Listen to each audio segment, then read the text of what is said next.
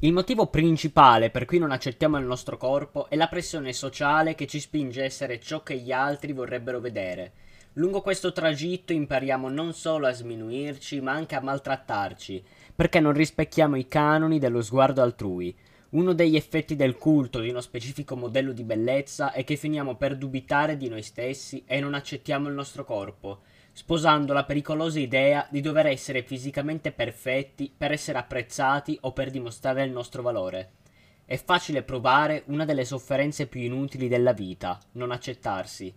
Di certo oggi sono moltissime le persone che nel mondo danno valore agli altri sulla base dell'aspetto fisico, ed è anche vero che una persona di bell'aspetto si trova avvantaggiata nella vita. Non potrebbe essere altrimenti in un mondo che vuole ipertrofizzare i nostri occhi. Ciascuno di noi deve scegliere tra due possibilità, aderire passivamente a questa logica o stabilire dei limiti. Per quanto riguarda l'aspetto fisico, abbiamo tutti qualche o molti difetti. Il problema nasce quando iniziamo a misurare l'importanza di questi difetti con lo sguardo della società. Di solito è allora che non accettiamo il nostro corpo.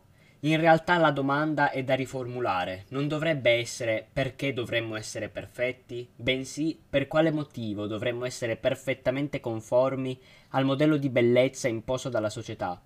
Ovviamente rispecchiare quei canoni ha i suoi vantaggi, ma nel tentativo di raggiungerli rischiamo di farci molto male.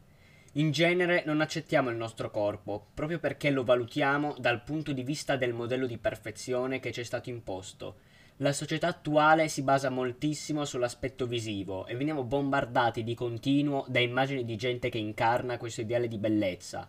In seguito a ciò non è raro osservarci allo specchio per poi sentirci delusi. È estremamente difficile resistere a un modello fisico che ci è stato inculcato, probabilmente da sempre, in modo continuo. Finiamo per pensare che sia normale essere fisicamente perfetti e che non rispecchiarlo significa essere anormali. La realtà ci mostra tutto l'opposto. Ci sono meno persone da copertina che persone fisicamente imperfette. Quando non accettiamo il nostro corpo, sviluppiamo la mania di criticare noi stessi, soprattutto quando ci guardiamo allo specchio. Abbiamo l'abitudine di scoprire noi difetti e di valutarli in modo critico. Accettiamo, come tutti, di avere qualche difetto, ma proviamo a nasconderlo. Indossiamo tacchi alti per vederci meglio, compriamo cinture per nascondere i chili di troppo e quando ci guardiamo allo specchio omettiamo all'esame questi piccoli difetti che non possiamo in realtà nascondere a noi stessi. Non accettiamo il nostro corpo proprio perché non siamo in grado di guardare oltre quell'immagine che ci dà lo specchio. Dobbiamo sapere che più cercheremo di ignorare o di nascondere un difetto fisico, più esso diventerà importante nella nostra mente. Accettarsi significa anche riconoscere la nostra bellezza e i nostri difetti in fondo non c'è nulla di più semplice, no?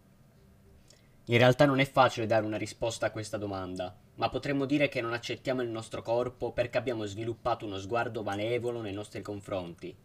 Invece di vederci con i nostri occhi, lo facciamo come se fossimo giudici di un concorso.